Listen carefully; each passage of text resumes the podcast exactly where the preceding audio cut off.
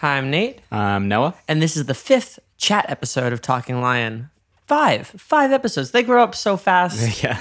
You know, now our chats can walk, maybe read. Are we talking years? 5 years yeah, old? Yeah, well, podcast years. An episode is a year. Okay. Or a week. I don't know.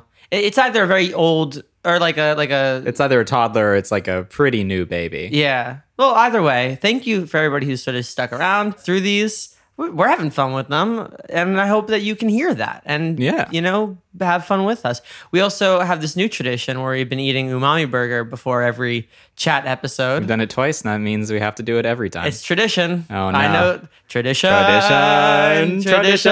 And it's nice. I got to say, I feel like a new person every time. Oh. Umami Burger, if you're hearing this, We're primed and ready for that sponsorship. Also, here's the thing. I only recently made the choice to stop eating meat all the time. And I don't want to be this guy, but like the Impossible Burger is so good, I'm skeptical of it. Like it makes no sense that it even isn't meat. I feel like it's just meat and they're lying to people, which, whatever. I can deal with. You should go into advertising. So good, I'm skeptical. It's so good, I'm upset every time I eat it, but in the best possible way. Well, speaking of advertising, just want to give a reminder that we have a Patreon as well. Everybody who supports the podcast also supports local artists and musicians and essentially just helps us keep this running, but also whatever we don't need to use for keeping the show going, we will give to our collaborators and friends and to grants. So any support means the world to us, and it really means a lot to us that you listen to these two. So, without further ado, this is Talking Lion.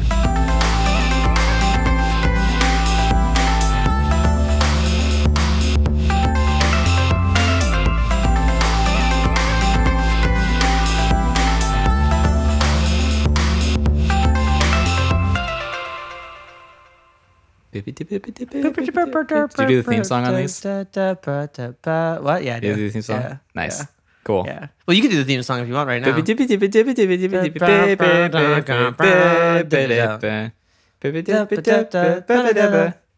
It's funny, like back when we first started Sleeping Lion, you had like 20 grooves. We called them grooves for things to like maybe write over and whatever. And that was just one of them. It was one of the first things I ever made for Sleeping Lion. It was just like a little production idea, and it was impossible to write over because it was in like a weird time that like weird. Kept alternating. It just discovered Jack Garrett. So it's just like, let's do something crazy and jazzy. But then we went to China and I was like, okay, maybe like I can make a little documentary and use that as the sort of like song in the documentary, and then I never made that. And so this thing was just sort of around, and then we're like, we're going to start a podcast. And I'm thinking to myself, well, we need a theme song. And it's this old-ass groove that we had just like lying around. So that's the origin story of that theme song. I'm glad it's had a life.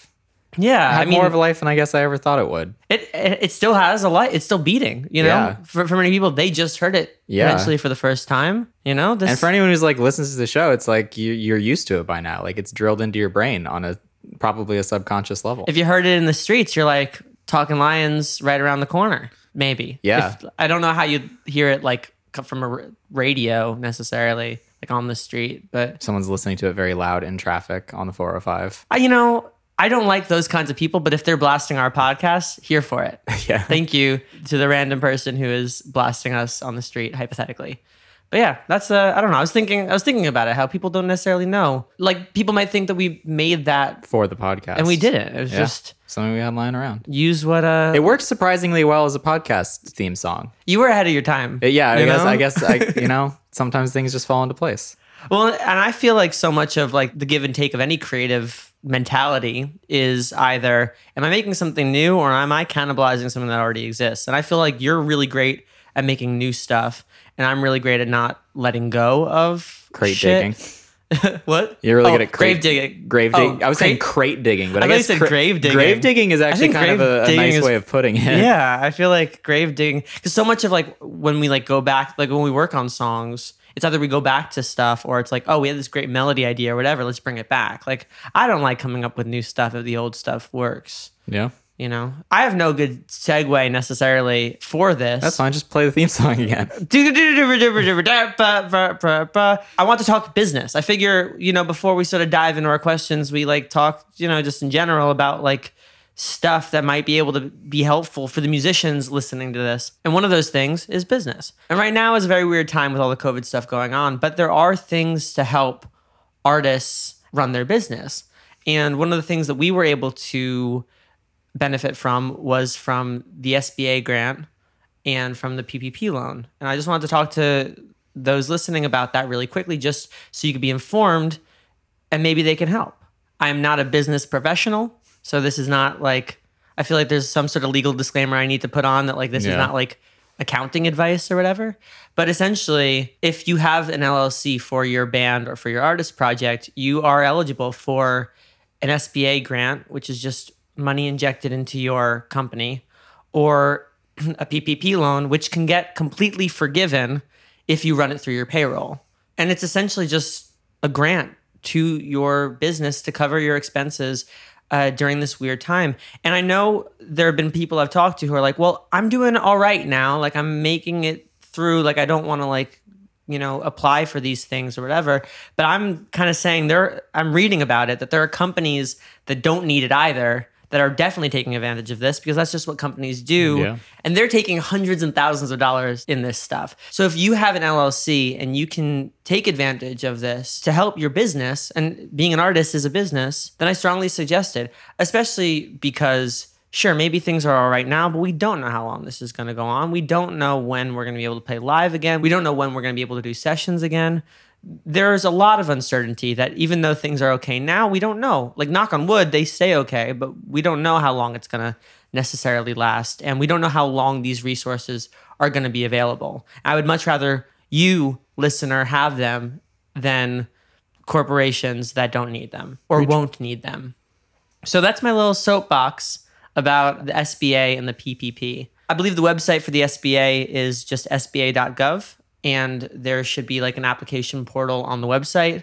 Likewise, I know we did the PPP application through cabbage.com and it was really easy to do. And again, that even though it's a loan, it can be forgiven if you run it through payroll and dedicate those towards expenses like studio rent or utilities. Of course, if you have a business consultant, consult them, but I just want you to know that these are available because I know I've talked to plenty of people who don't know that these resources are available. But enough about that.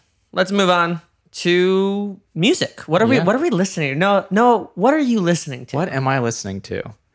This morning, this is something new that I was listening to. I just listened to all of the new Kalani album. How is it? It's real good. She's just like effortlessly compelling, just such a good vocalist.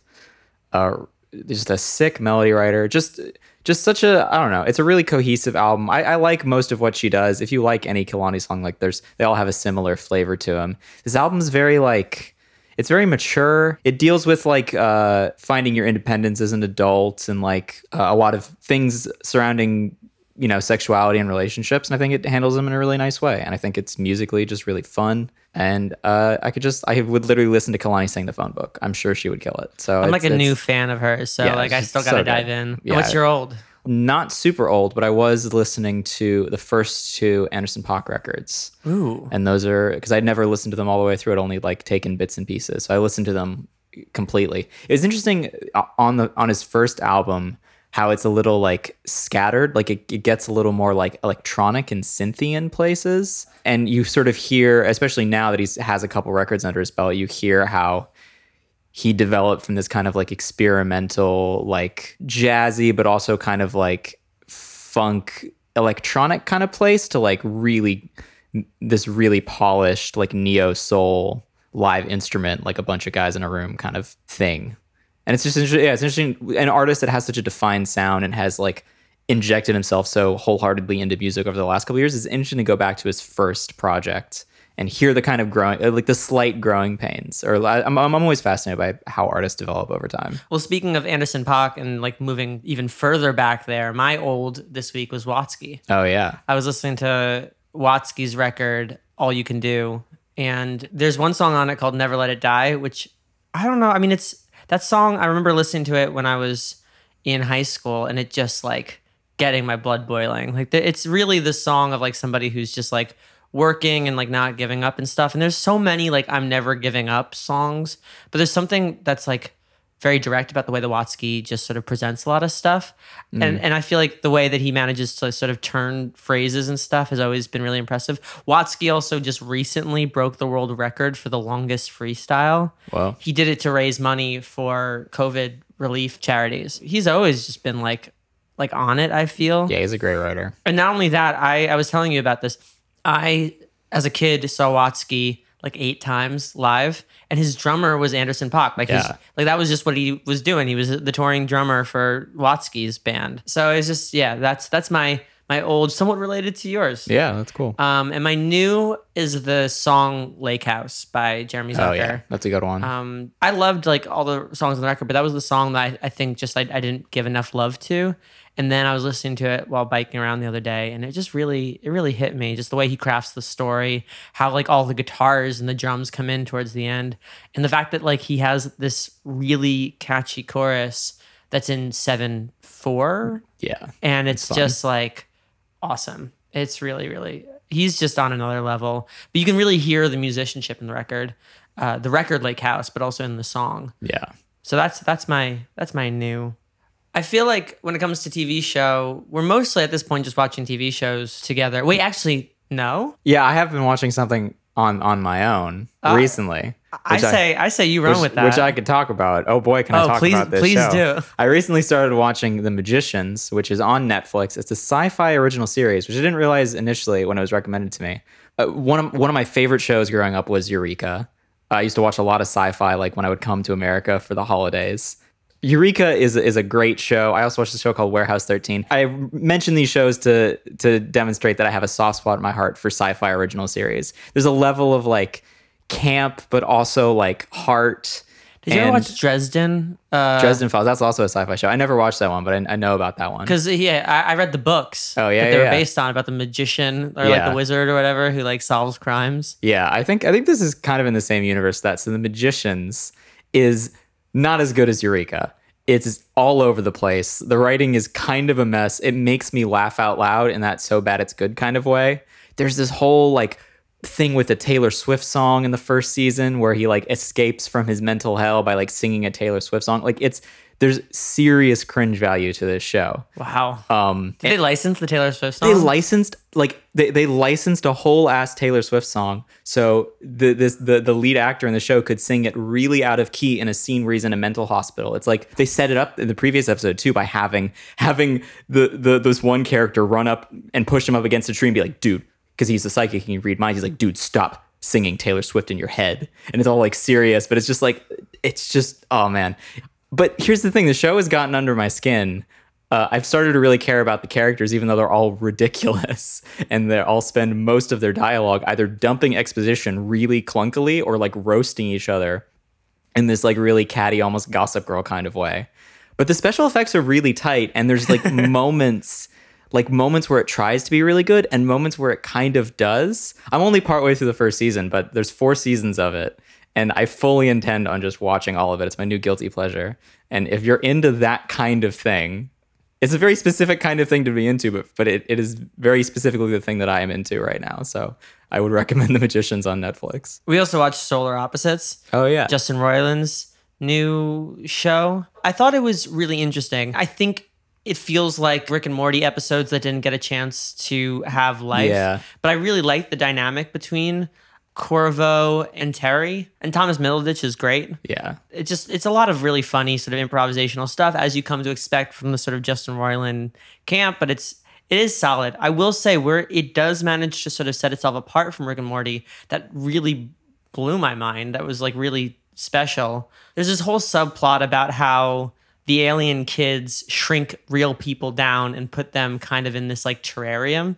And the parts were kind of focused on that development was incredible, because it wasn't necessarily funny, but it was hilarious how they were sort of like doing a very the thing that was funny about it was how genuinely they pulled off that arc. Yeah, they did it so well. And yet at the same time, it's sort of making fun of like Escape from New York and, you know, like Snowpiercer, Mad Max, and Snowpiercer, and like all, any kind of post-apocalyptic, like humans, all, even The Walking Dead, like any of those. But it wasn't irreverent; they took it seriously, which was like really cool. Like I appreciated that. On the other side, I feel like when they tried to like tackle gender politics, they kind of missed the mark. Wasn't great. So you know, I say it's worth watching because what else are we gonna do? Yeah, it fills the void. And if you like Rick and Morty, you're gonna like this. If you're like, Rick and Morty's not really for me, then it's not going to be, this isn't going to be for you either. Like Justin Roiland's not gaining like new fans with this. Yeah, it's just satisfying people. Okay, but here's, I want to hear your thoughts on this. Wasn't it really weird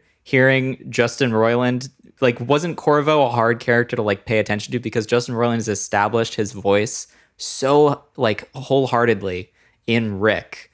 And we're so used to hearing that character that Corvo's, it was the uncanny valley for me, like listening to him talk. I very specifically at the start of it was like, I'm going to feel this way if I don't just like shut that off. Yeah.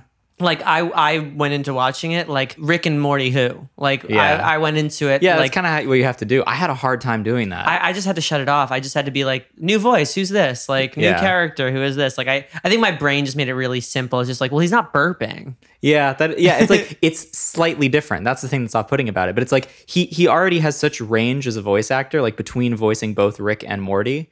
We're so used to his voice. There was a very narrow range of where his voice acting could go that would like justify it being a new character, and he pretty much is just talking normally. And I don't imagine he would want somebody else to necessarily do that. I think the big conceit is the fact that he doesn't voice both main characters at this point. You know? That's the big difference. What is a cool thing about this week? That so there was a new Logic update this week. As I mean, anyone who uses Logic, I'm sure you know this. If you don't use Logic, you probably don't care. So I'm going to try to be as condensed with why this is cool to me as possible. 10.5. So Logic just came out with a new update. I was joking around with my friend Adam calling it 10. Ableton because they basically just introduced a lot of features that Ableton has, like the ability to like strings loops together, and also a new sampler, which allows you to just drag an audio and chop it up and turn it into an instrument. For those of you who don't know, Logic's sampler, the EXS24, is notoriously a piece of hot garbage. And it looks ugly. It's hard to use. What's under the hood is fine as a sampler, but it's like nothing compared to Ableton's ability. It wasn't usable. It wasn't like usable. It wasn't fun. It wasn't intuitive. It wasn't like an Apple product. It was an old holdover from what Logic used to be. So they finally, I feel like I've been asking for this. Like it's been in the back of my head for like a really long time. Just like if they could just give the sampler an overhaul, like that would be like the game changer. Just in the same way that it's like, oh, if they could just introduce non-destructive audio pitching. Like if you could just transpose an audio region. Like I don't know what I did before that. Like being able to just pitch by the clip, like audio regions ups and down, like that didn't used to be a feature. And like that's like I would say 60% of my workflow is just that. So now there's this new sampler and it's pretty cool. But it made me think about, because this is something I spend a lot of time thinking about, is like about our tools and about our relationship with our tools. And I think this extends to really any profession in any industry, but specifically in music, there's a lot of like friendly debate between like what DAW you use. And it's a common question, like for producers, like what software do you produce in? Once you peel back the layers and you have this discussion long enough, you always kind of tend to arrive on the conclusion that it's all just tools, and what's in your brain is ultimately what makes the music. But it's interesting how there still are these like superficial relationships that people compare, just because it's like, I mean, it's a cultural thing. Ultimately, like you get so intimately familiar with whatever software that you're using. Like Logic is like it's a collaborator. Like it's like a friend that I kind of hate as well. It's like it's like a real relationship that I have with the software. So when there's an update, it's like come back from summer camp. Yeah, come back from summer camp learned Frisbee. Now I can play Frisbee with my friend. And you know, it's just interesting. The relationship we develop with technology, and also how all of these softwares are kind of converging to be the same. Like they're all like competing for features, and as time goes on, there's a sort of entropy to, okay, now Logic has live looping, which allows you to like make music non-linearly like you can in Ableton, and like that's like a really interesting thing. And like Reason now has VSTs and like pitch correction software. Every DAW is slowly stealing features from each other, so they're all becoming kind of the same, or like optimized towards the same goal as they sort of compete with each other. And that's also super interesting. What I thought was interesting, and this isn't my cool thing, this is just piggybacking off of yours, is that I remember a while ago, Lito said, I think it was like when we did the Q&A or something, he said like he's never worried about people seeing like his sessions or whatever, because he was like, well, you could see how I do it, but you won't necessarily be able to do it. Like what, you know, I'm using just the tools that are there. Like I'm putting these stuff together and I'm doing this thing on the mix or whatever. But by and large, what makes me a producer is what I bring to the table. And I feel like the nth degree of that was Logic 10.5 coming with the Ocean Eyes session. Yeah. Like Phineas put out the Ocean Eyes session, and you can just, I thought was so cool is you could go through the comp and just see like an essentially now iconic melody in like the post chorus. There were like 3 or 4 different versions that were somewhat similar, but were different melodies. And Phineas picked that one over this one. I'm sure like this wasn't like the session. Like I'm sure it was optimized for the template. But I think what's really cool is that when you listen to it, it does sound like the record. And then when you take the plugins off, it doesn't. Yeah. And so you get to see how like these stock Logic plugins, like you don't need to spend all your money on all this stuff. Like you're saying, everything is a tool. You can use these tools to make, you know, a career starting record. That's great advertising for Apple. Yeah. And it's... Well, also, I mean, it helps when your 13-year-old sister has, like, an incredible voice. Yeah, but like, and Phineas is just really good at, you know, putting those sounds together. He's good at operating the machinery. But it's cool to see. It's, like, it's a really cool thing to see under the hood with something like that. And it's a good educational tool. And it's, a like I said, it's a great advertising tool. And what I'm sort of broadly playing at, too, is, like, I feel like people are getting into production in this time. And I think what's really exciting is to see how this update plus, like, seeing under the hood of Ocean Eyes plus... all of this time, we're going to see new producers. We're going to potentially see Grammy-winning producers who are going to point to, oh, I wasn't really that into production, but then I had 150 days of nothing that I had to fill. Yeah. And so I became a producer, and that's how I got a platinum record. And I think it's really interesting to think about how, you know, because these tools for us are like, oh, cool, like we have a sampler, but for like, I don't know, for somebody new, that could be the thing that unlocks it. Yeah, that's very true. It occurs to me that I already have such a workflow that sometimes when new features introduced, I'm like, I'm not really going to use that. But like, they really are for people. Like, I really appreciate how Logic, as an Apple product, is always trying to push the envelope of being like really user friendly. And it can be a little like, it looks a little like Baby's First DAW, like gimmicky, like based off GarageBand, all the sort of like XY pads and like the colorful little loops. But I started producing on GarageBand, and I started...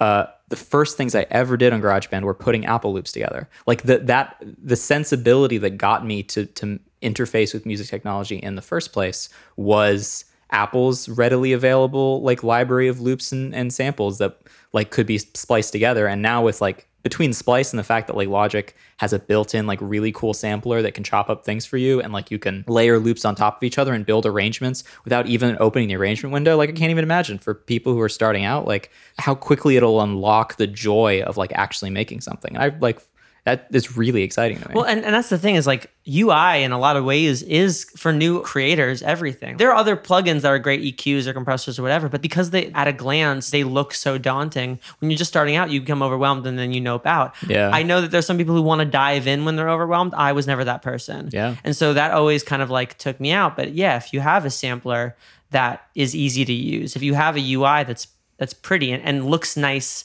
when you get to futz around with it. And not only that, like when you start out, you're like, oh, well, I need to spend all this money to make like a hit sounding record. So what's the point? Like, I'm not going to do it. And then you get to open up Ocean Eyes and you see, oh, like with that compressor and like Space Designer and like a stock EQ, I can actually make my vocals sound professional. Yeah. You know, like I can actually like look at that and learn, and it takes, I think, a lot of the mystery out of songwriting and production. Which and I think really that cool. Can only help music. You know, like it taking the mystery and the sort of confusion out of what it actually takes to make a record. And I'm okay if we lose our job as a result of it. I'm fully support it. Though I think Oak Felder said something really interesting, possibly also in an Apple ad. I don't know. Yeah, probably. But what I really liked is he's like, I hope that like new young creatives are pushing the envelope so that I either have to be like, oh, I got to get better and learn how this new shit works, or I don't deserve my job. Yeah. I love that he like sort of puts it like that, where he's just like, if people are pushing the envelope, it's going to push me to be better. Yeah. You know? And I don't think you and I have ever settled for complacency. No.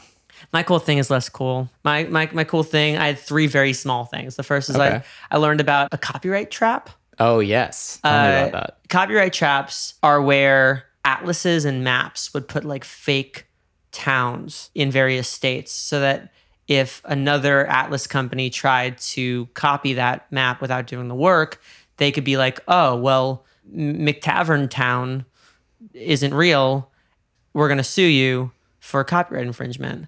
And that conceit was sort of made famous by John Green's like Paper Towns. But I learned that the show Columbo, I learned this from from Rain Johnson's Twitter, that the show Columbo, they never said his first name. I think on a badge, it might've said like Frank Columbo, but Columbo was always just Columbo.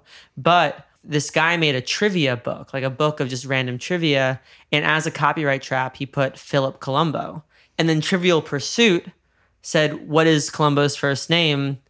Philip. Oh, shit. And then they got sued. Damn. By the guy who made the trivia book. Whoa. Caught in the trap. I thought that was cool. That is actually really cool. The other thing that I thought was cool was I saw a collection of floor plans for famous TV sitcom houses. Oh, yeah. You sent me the Frasier one. Yeah. So it was cool to sort of see like the floor plan of like Frasier's apartment. Yeah, Frasier's apartment is weird. Because it's essentially a set. And then when they go to other rooms throughout the life of the show, it's like, oh, well, there's the hallway and there's that. But you don't necessarily see the whole house because they don't, it's not single camera. So you're not going down the hallway. The hallway doesn't exist. Yeah.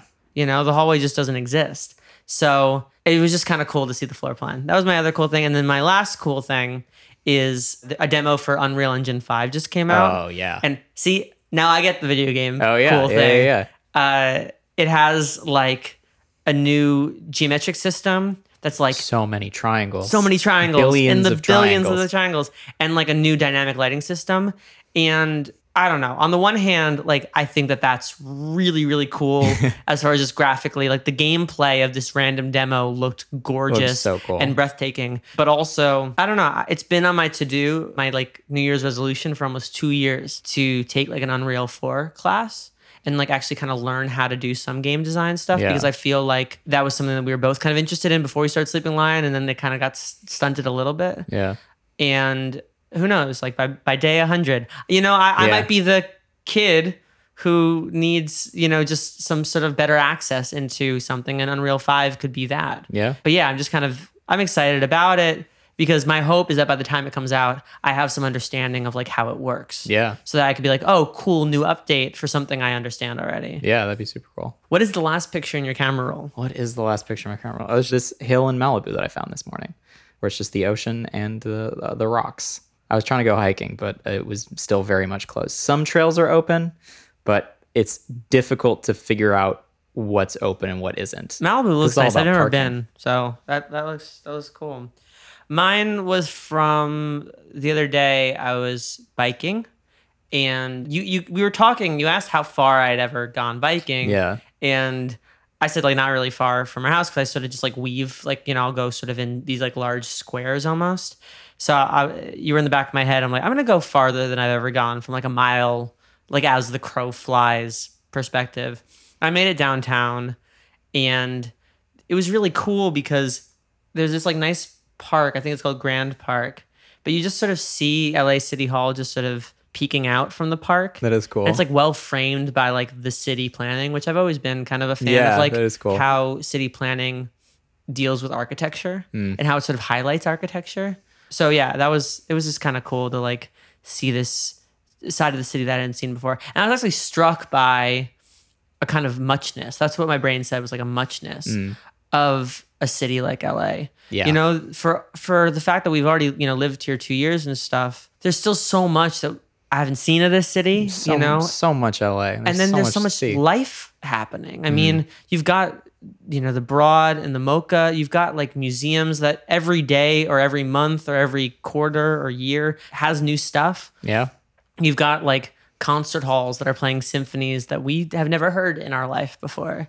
There's just so much kind of happening in a city that now isn't happening. And I think that kind of like hit me, not in a sad way, but more just like, wow, I really did not explore what like this city could be. I thought I was because I was just going to concerts and shows or whatever, but no, this was like, I was struck by a certain muchness. Well, and here's the thing. I think the muchness of New York is so in your face and so immediate. Like, you go to New York and it's like, this is much. Like, there is so much to do here. I think LA is, there's I would say, almost as much stuff to do in LA as there is in New York. It's just, you have to seek it out a little more because everything's so spread out. Like, it's not as in your face, the muchness of it. When was the last time you were hit? Because you know the feeling I'm talking about, yeah, right? Like, sure. the sort of overwhelming, like the feeling that you were both sort of like very small, but also a part of something that's like very, very big. Like, when was the last time you kind of felt a muchness in the world? I feel like it was when I first drove to Hollywood. This is not that long ago. It was like a couple weeks ago, maybe a month ago, or a little over a month ago, that I finally was like, I was like, told myself I was going to go for a drive around the neighborhood, and I drove down Sunset, and then I ended up in Hollywood. I'm like, oh, I'm in Hollywood, and I started driving around all these places that I had seen from Ubers or like seen from the passenger seat of a car, and just like seeing the city in this new way gave me that sense of like, oh, like, wow, like LA is like this whole thing that I've like only scratched the surface of. And like, here I am just like bumming around it. There's definitely a muchness to that. Yeah. Well, yeah. And there's something very different. There's something very different about driving it versus being in an Uber. Like, it's just a totally different channel in your brain of like navigation and like how you're interfacing with a space like that. Well, because you get to make decisions. Yeah. You have to just decide where you want to go. The other thing that hit me is like... there's a muchness to decisions. Oh, man. There's so much to decide all the time. Yeah. Oh, it's so hard. It's so hard to decide. What am I going to have for breakfast? I don't know. Oh, that gets me every time. Every time. You know? Well, you get why like our brains just need patterns and need routines, because I think that if we had to make decisions constantly, like if we had to make decisions in the ways that we just sort of fall into routines for like every little thing, I think we would go nutso just a little bit. You're so nuts. There's muchness. Much. What is your high and low of the week? Start with the low, because I think we have the same. Have the same high. My low for the week is I bonked our roommate James's car while backing out of our parking lot, and I just felt bad that I scratched up his car. Although his car is actually fine, he just was able to wipe it off with a paper towel, which is great. Our car has a massive dent in it. I don't know how it was such an incongruous meeting of these two cars, where one got away scot-free and the other one has like a massive dent in it, but. That was just it was just a shitty. And now our bumper is incongruous. Yeah, it's totally incongruous. But you know, I feel bad because I was like mad dad when I found. No, but I mean that's like, you know, that's how it should be. Like it just feels shitty to like make a mistake. That's the thing. I feel like I'm getting all this like suburban teenage American stuff out of my system too, because it's like everyone has to go through this when they're 15, 16 with a car. Like everyone's gonna dent up a car with some stupid thing. Literally, I told James, he's like, yeah, dude, I once like knocked out someone's taillight, like just by like there was no good reason why I should have done it. I just like curbed into someone's like car too hard and like broke their taillight and then just like drove away. So it's just everybody has their first backup, Nick, like that. Yeah. Like my mom's car, I just like I backed up and it just like I was 15 and working at this like studio, and I backed into the owner of the studio's car. Yeah, it's just one of those things. It's a shitty feeling when you like when something like that happens, where it's just a mistake, and it's like there's like physical.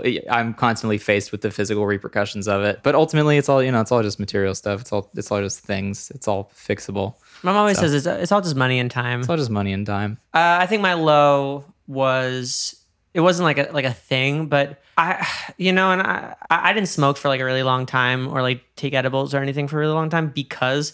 Oftentimes, I'd be like all right when I would get high, but the next day I would just feel terrible. Like I would feel like very depressed. And we bought some edibles, and it's legal here, so we bought some edibles. Don't listen, federal government. Yeah, federal government. Honestly, FBI, if you're listening, we don't mind that you're listening. Just donate to our Patreon. Yeah. You've got the money. You've got the funds. Feds. So I've been taking these edibles like infrequently, because it's like it does help me get to sleep. Like it helps me like finish just that last little bit of work and then go to sleep, which is nice. Or like enjoy whatever we're watching, you know, just like laugh a little bit more or whatever. But like so consistently, I wake up the next day just extremely depressed. And every time I like I'm about to take it, I'm like, it's like a dopamine hangover. Yeah, no, and every time I'm about to take the edible, I'm like, maybe this time I won't feel shitty the next day. Like maybe that was just like, I didn't get enough sleep or like whatever. But it's at this point become like consistent enough that I'm like, okay, I get that. The chemistry makes sense. Like, I guess like I'm having a dopamine hangover or something. But yeah, I think like halfway through the week, I just like, I woke up in the morning just not good at all. And I just like went on a bike ride. I found a bike path that was nice. And I called my mom, you know, and I felt like better ultimately by the time like the day kind of like progressed. And I think my like brain chemistry kind of like got back to normal. But yeah, that was probably like the lowest day. Cause I think that was the day that I really felt like, really heard the dialogue of like, you're a piece of shit and like everybody hates you and your music, and like, why are you working on a podcast when like nobody listens to your music and or cares what you have to say? Like that was when that like dialogue was coming. Yeah, it's never fun. Yeah, but it goes away. And honestly, I feel like you and Meg and my mom and everybody, like I think just when I can be with people who remind me that like that's my dialogue, but that's not necessarily the dialogue. Yeah, it's a lot better. But yeah, that was like I had a bad mental health day essentially. I think our high though was really nice. We decided as like a family, you know, you, me, and Meg, to go to the poppy field. Yeah, because everyone else was doing it, right? You know, hey, and keeping our distances and everything, and wearing our masks. What's interesting is that when we actually got to the poppy field, the reserve was closed. And so we didn't actually get a chance to see the poppies, but there was something so nice about like driving through the mountains and driving for like a while and just like blasting Paramore and Fall Out Boy and like yelling and screaming at the top of our lungs to these songs and just like having a road trip and getting out of LA. Yeah. It's a really nice feeling just to get out of the city. That was my high nose. Probably your high. Yeah, I would say that. What was your perspective on the high? My perspective on it, yeah, it was nice to, because it's interesting. I've been kind of doing a mini version of that pretty often, just like finding cool like bits of field or mountain around LA. But it was nice to like get so far out of the city that was all there was. You know, that you really escape. It made me think of when we very first moved to LA. There was something so striking because we drove across the country, and when you do that. From the East Coast to the West Coast, you see the landscape change. Somewhere in the middle, you all of a sudden start seeing a little bit of desert and these mountains. And I, like, even though now I'm completely immune to it, I still remember how it felt to see that for the first time and to just be struck by it and be like, whoa, like, look at these mountains. And we're like, California's just got this really crazy landscape. And it's nice to just be reminded of what a crazy geological site California is. The wind, I think. Oh really, yeah, and just that was probably the thing that like really made it feel different, was just like the fresh air. This really fresh air, getting bombarded with fresh air. So I want to introduce something to the podcast. Okay. I mentioned this to you after we recorded the last one. I think it would be fun if every week we challenged each other to do something that pushed us out of our comfort zone just a little bit. Okay. You know, nothing like crazy or legal, just like a friendly kind of challenge, you know? And then we come back next episode and we report our findings. And it'll be just you know, it's a challenging lion. Lion. Maybe that's it. Whatever. I like it. So I have a challenge. I know you have a challenge. So I'm gonna give you my challenge. Okay. And challenge me. I'm excited to hear yours. My challenge. I challenge you to call 3 people you haven't spoken to in over a year. Okay. I like that. That's a good one. I had a feeling it was going to be something like that. Something about reaching out to people.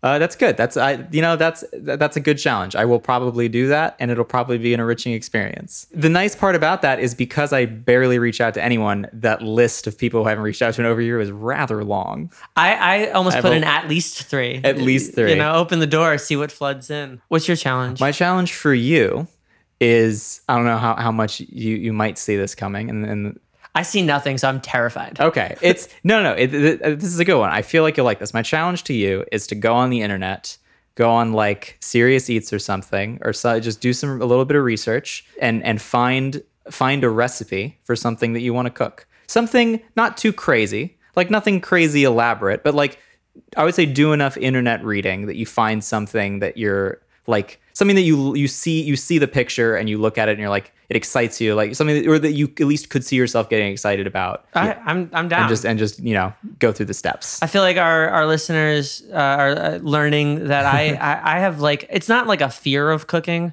but just like I am a microwave meal. I grew up kind of like, my mom cooked, but I had a somewhat unpredictable schedule. I was going out to the city. I was hanging out with my friends. Like, she didn't know when I would be home. And so I kind of like wound up leaning into like Trader Joe's frozen burritos. Yeah. And during this, they're great. All credit to Trader Joe's frozen burritos. And also like the gnocchi from Trader Joe's too. Yeah. Is great too. So I'm just like I'm either like microwave meal or like Postmates. Yeah. And I feel like oftentimes when I do cook, it's like to check off I cooked. Yeah. Or like it's a social thing. Like, oh, we're going to cook something tonight, or Max is coming over and we're going to cook something. Oh, I miss Max coming over and cooking.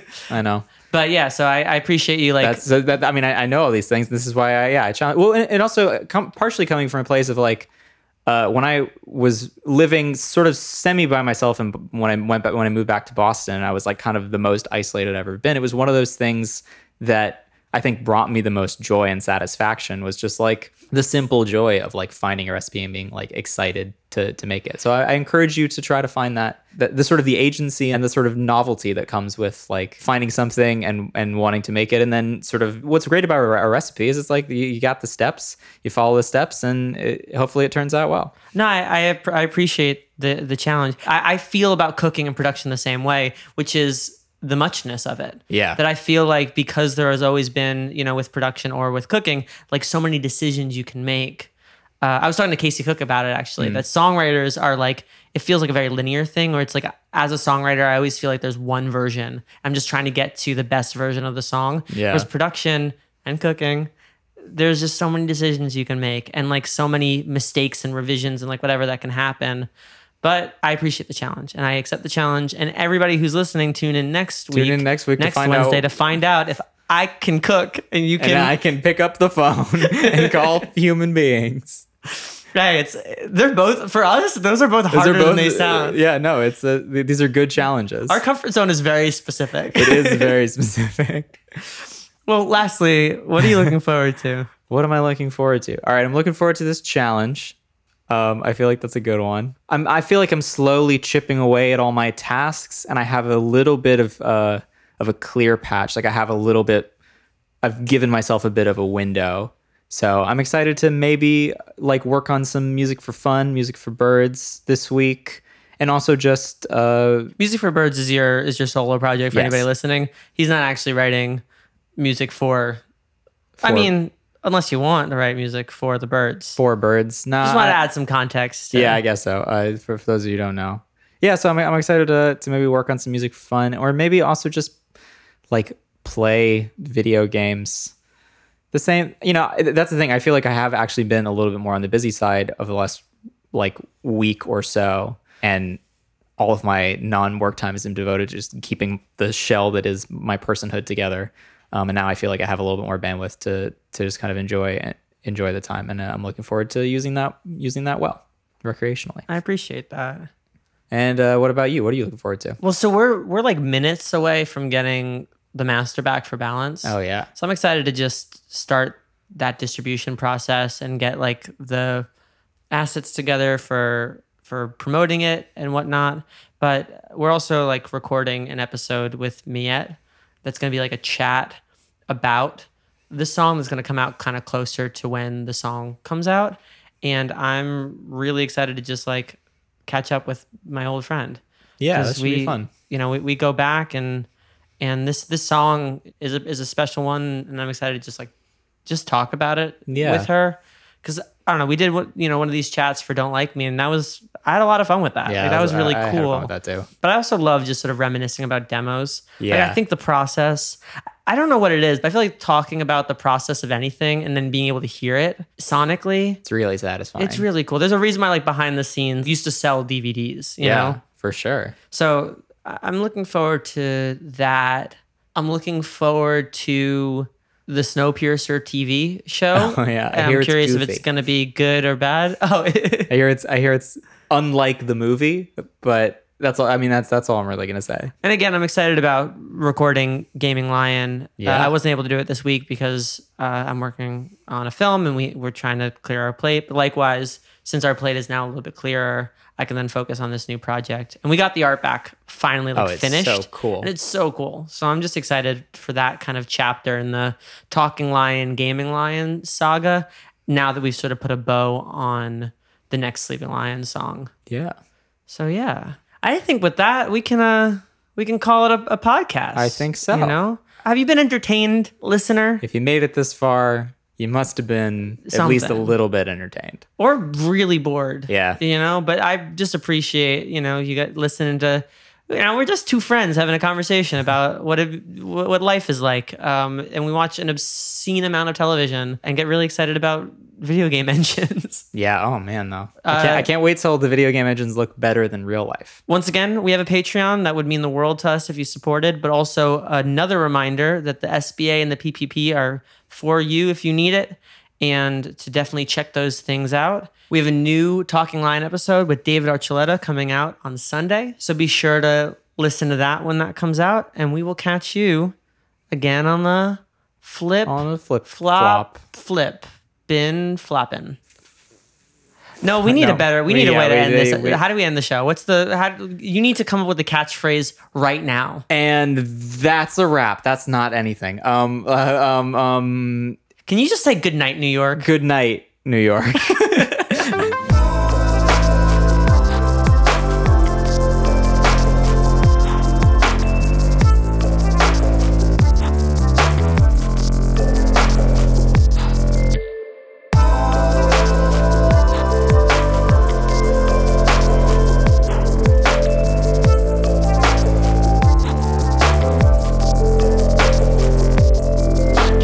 I'd like to thank Alan C. for supporting Talking Lion on Patreon and Isotope.